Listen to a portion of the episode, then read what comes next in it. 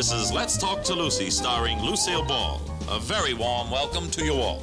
I'm Gary Morton, and now, let's talk to Lucy. Hi, this is Lucy, and today I am talking with Milton Berle's lovely wife, Ruth. Ruth Berle is not only a good friend of mine, but one who never ceases to amaze me with her interest and her activities. She is a wife and a mother, and yet, like thousands of women today, she is concerned with community welfare, be it education, politics, or a particular problem that society is faced with. And at the moment, we are going to discuss Synanon, a relatively new and amazing method used in the rehabilitation of drug addicts. Ruth, dear, thank you for coming. Thanks, Lucy. Uh, for the benefit of our listeners, what is Synanon? Lucy, Synanon is a, a miracle, I guess. Actually and factually, it's a way of treating drug addicts uh, that has never been tried before. Uh, it started here in California, but is, has places throughout the country. It's based on, a, on a, a feeling of the need for a family of the addicts and the talking out of the problems. Uh, the man who started Synanon, a man named uh, Chuck Dederich, who is the only one actually connected with Synanon who is not a former addict. He, he's a former alcoholic. And he, he uh, spent some time in AA and was cured of his alcoholism. And he took that AA theory and developed it a long, long way. Number one, he felt that addicts needed more than the weekly meetings they needed to be in one place at one time, but not a, not a federal prison, not anything with that kind of uh, Connotation. connotation of, uh, you know, discipline, uh, criminal, all that sort of thing. so, what is uh, is it a building someplace? Yes, That's uh, called Synanon? It's called Synanon wherever it is. I'll tell you about the house in Santa Monica, which is the one that I go to. It's on the beach in California. It's a former armory, National Guard armory. There are four floors. Um, one floor houses men, one floor houses the office, another floor houses uh, the women, uh, and the main floor will, would be the meeting room, the dining room, etc. How many do they keep in that one house? I think in this house now there are uh, somewhere 400, something like that. 400 in one house. Mhm. Well, it's not one house actually. Oh. There are little houses that are rented in the area because remember, there are wives involved and children, and whenever possible, they try to make some Oh. kind of relationship go, uh, go on. Not at the beginning, not Uh-huh. certainly usually for the first six months. Mhm. It, there are so many things involved, that, Lucy, that I don't want to lose the point of the Mm-hmm. basic thinking of Synanon, and then I'll get into the business with the wife and children. Mhm. They meet in groups called Synanons, directed by one of the men, uh, Chuck or Reed Kimball or Jack Hurst or any one of the men who are the directors. In that Synanon, they tell each other what's wrong. Now, it's very much like group therapy, except without a doctor, Mhm. because there are no doctors involved with this. Mhm. Now, by they can yell and scream and use any kind of language they want to. They can suddenly discover that the man, they will suddenly discover that the man yelling at him and telling him how rotten he is, is telling him that because he likes him. Mhm. Is telling him that also because he has been through it. He has been there too. And there, the minute you walk into that house, there's no alcohol, there's no medication of any kind allowed. I think band aids possibly are the only thing that's there. And it is absolutely necessary for one uh, resident to tell any of the directors the very minute he sees that another resident has had dope or a pill or a beer, Uh-huh. because it is absolutely forbidden. Uh, the director of the house is the father, in a way. He'll discipline anyone who's wrong. Uh, he will praise him if he's good. Uh, it's very much a bunch of brothers and sisters living together. I must say that the women and men are, are separated, but they're all under one roof and, Yes. and being guided. Um, they start in barracks. You come in, you scrub floors, you clean bathrooms, you do whatever. As you progress, as you go through another clean man day, is what it's called. Another day without drugs is called another clean man day. And you accumulate clean man days. And as you say, after 30 days, you've spent 30 days as a clean man, you're moved perhaps into a room with 10 men. And then as you spend, say, six more months, you're then moved into a room with two men. And your job becomes more important, not quite as menial. So you do have something to look forward to. After a while, they, uh, we have uh, two trucks, I believe, a Volkswagen and something else. Uh, you go out on that, pick up things. Everything is donated clothing, food, milk, paper, hairspray, toothbrushes, whatever. Nothing is spent uh, on anything except the aiding of the men, the actual books that may be needed. Outside of the Synanon, I must go back to that, any swearing is forbidden, any kind of obscenity is forbidden, any kind of bad manners is absolutely forbidden. Outside of the Outside meetings. Outside of the Synod. In the mm-hmm. Synanon, you can release anything you want and say anything you want, but once you leave the meeting, you must be well behaved and a gentleman. And it's very, very strongly enforced. There's always a resistance to drug addiction. In most areas where a house is open, the members of that community will try to get the house closed and get them out of there. The members of Synanon know that they must be five times as good as anyone else in order to sell themselves mm-hmm. to that community. But there's always that resistance, and there, I suppose, will be until people understand uh, that drug addiction is a problem that must be helped, yes. not shunted away to somebody else to do something about. Ruth, I'm curious. Um, the average addict that is walking around thinking of killing themselves or what do they do next, uh, how do they get into Synanon? Do they just walk in, and mm-hmm. then what do they go through to prove that they? How, how long are they given to prove themselves that they really can understand how much help this is going to be and, and how they're going to embrace what they have to do? How do they determine? Uh, it used to be that they would just walk in at the beginning. The mm-hmm. door would open, they would walk in and say, Please help me, and someone would just take them and so forth. The door is not locked. They can walk out anytime they want to, but if they come back having used drugs, uh, they will maybe be given one more chance. Now, because the house is full, and until the, we have more money to send them to another house where there is room, they have to be uh, interviewed, not in, but they have to call and make an appointment. And if they're five minutes late for the appointment, that appointment is canceled, and they call and make another one. That's the beginning of the discipline of the house. Right. But the minute he walks in that door, he's an ex addict. Mm-hmm. The very minute he may have had a shot five minutes before, but the minute he walks in, he is no longer a user because mm-hmm. he's never going to use it again. Mm-hmm. There's almost a religious feeling down there, Lucy. I got it. I must say that it's it's like you someone has been saved from the from death. You were just about to die, and suddenly, a miracle happened. We have at Synanon the most incredible history of ex addicts. Uh, so many now uh, men and women who were users for so many years who have not touched it in the five, six years now that Synanon has been in existence. And where once before they said a heroin addict cannot be cured, can never be cured.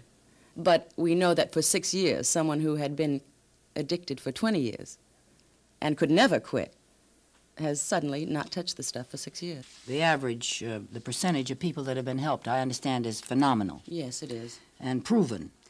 Our time is up again for today, Ruth.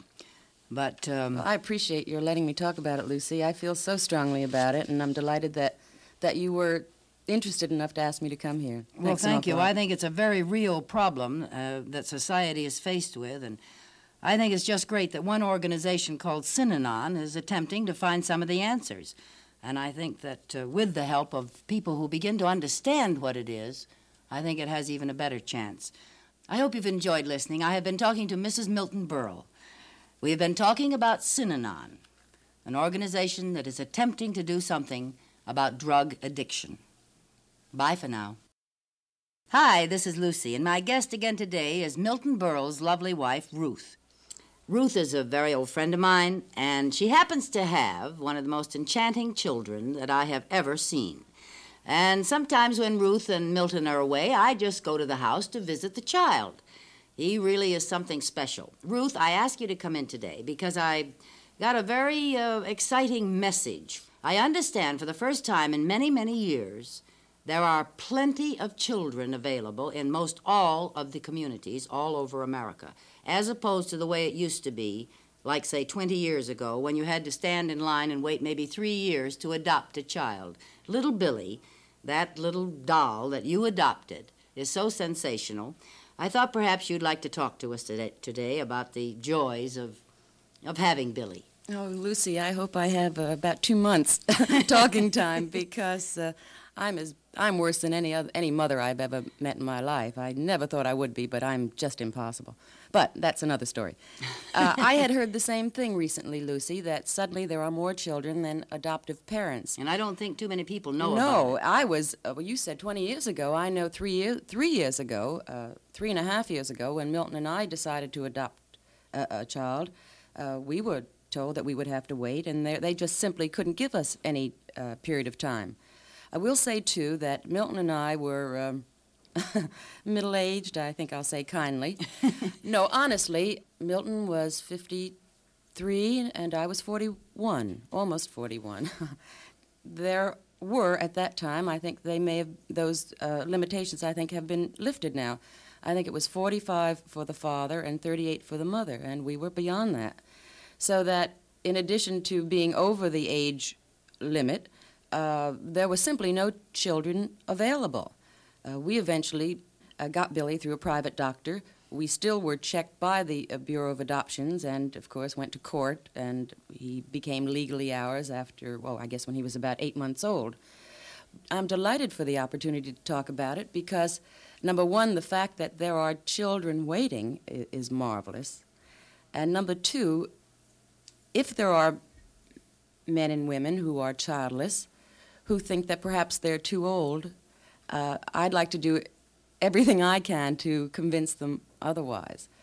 Number one, I have a husband who is uh, nuts. He's got to be nuts because he's an actor, and I don't know why. You know, that's number one. And he has the idiosyncrasies, the uh, special mentality, as well as the talent that goes with the perform. But of course, you understand all that, Lou, don't you? I love him dearly. yes, I know. He loves you too.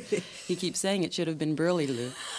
but uh, with that kind of man and with the strange, abnormal kind of life that show business brings, I look back on my life before we got Billy, and I, I'm terribly ashamed. It was a life that was wasted. It was a life of running a house and traveling with my husband and having lunch with the girls and working in the community as well. But I was so empty. I was so unfulfilled. And I refused to uh, get a dog, as so many other people do, and, and go through that kind of thing. And I just can't fill the day enough with fun and uh, fury at this little devil. But it's, uh, it's, I suppose, what every mother knows, but which I never knew before. And at 41, it was not tough and it was not impossible, and I was not too old, and neither was Milton, and the baby cried, and all those things happened that happen to all children. And we managed beautifully, and when uh, Milton had to be away, over a period of time. That, that baby was on an airplane when he was four weeks old. Yes. And he's, I think he's almost got a hundred thousand hours now on a plane. says, don't, he says to me, don't worry, mom, that noise is the, the pilot putting the wheels down. Oh. You know, oh. now he takes care of me on the airplane. How old is Billy now? He's three. Three and He's three, three going on 38. yes.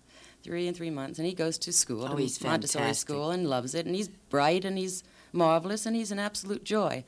So those people who may be listening who who may have thought that, well, the, the you know, the boat sailed, I, sh- I should have done it when I was young or whatever. If there's anything I can do or say to convince you that you're so wrong, I, will do my best. you can get not only one, but two or three now, oh, I yes. understand. Oh, yes, Isn't absolutely. that great? Mm-hmm.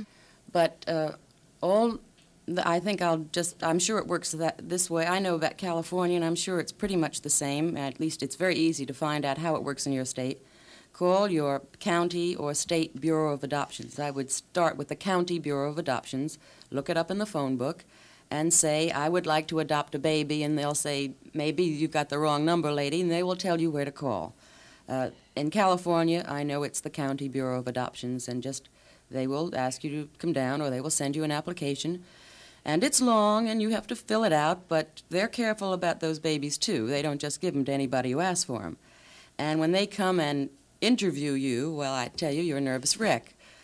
Well, you just know that they're, the, the lady's looking at you and you're saying all the wrong things, and Oh, I tell you, it was the worst thing that ever happened to me in my life. I was so nervous. It was all worth it, though, wasn't oh, it? Oh, of course. and they're so nice. They really are. They just want to make sure that that baby is going into a home that uh, that is going to be a happy home. What about home. the uh, doctor uh, adoption route? Is that uh, very different? Can your Uh, personal physician help you in any yes, way? if you're a personal physician, well, I'll tell you about my case. Uh, a doctor had heard that Milton and I were thinking about or wanted a baby. At that time, actually, we were just thinking about it. I wanted a baby so desperately, but I was afraid. I thought maybe I was too old. And I think Milton was, a, you know, a little hesitant too. But the doctor called and said that there will be a baby born on such, and the mother will not be able to keep the child, an unmarried young girl. I then met with a doctor, and we met with a doctor, I should say, and the doctor told us a little bit about the background of the mother and father of the child. Uh, he, of course, if, if, if religious background is important to, to you, the doctor, of course, will tell you that. It wasn't to us. Uh, as long as the mother and father were healthy, that was my primary concern. But one thing I did say to the doctor please do everything you can to convince this girl to keep the baby. If there's any possible way, if the boy can marry her or whatever the circumstances are, please tell her every reason you can think of about why it's so important for her not to give her child up. Because in California, the mother can change her mind after six until six months, so that you can pick that baby up in, when he's three or four days old, take him into your home, And you know, lose raise him. him, and then in five months, the mother can go and say, "Whoever took my baby, I changed my mind." It's nice for the mother, but and it has tough. happened. It happened to, uh, I think, Marie Wilson, Yes, and I can't think of anything more heartbreaking yes. For everyone. for everyone. But it can be done through your private physician, or it can be done through the usual adoption centers. Yes, well, tho- tho- they work together, you see, Yes. because the Bureau of Adoptions will then come into the private adoption. Well, I think that we have uh, given a clear picture of something that is a little different than it was a few years back. And I just wanted to talk to you about it today, Ruth, because I think it's very, very important that everyone should know that there are children available, and we certainly know how wonderful it is to have children, Mm. any child, Mhm. in our home. There's nothing like it. Thank you very much, Ruth. Thanks, You have been very enlightening. I have been talking to Mrs. Milton Berle. I hope you've enjoyed listening. Are you loving Let's Talk to Lucy? Then you have a real treat in store for you. A new episode is being released every week on the SXM app and wherever you listen to podcasts.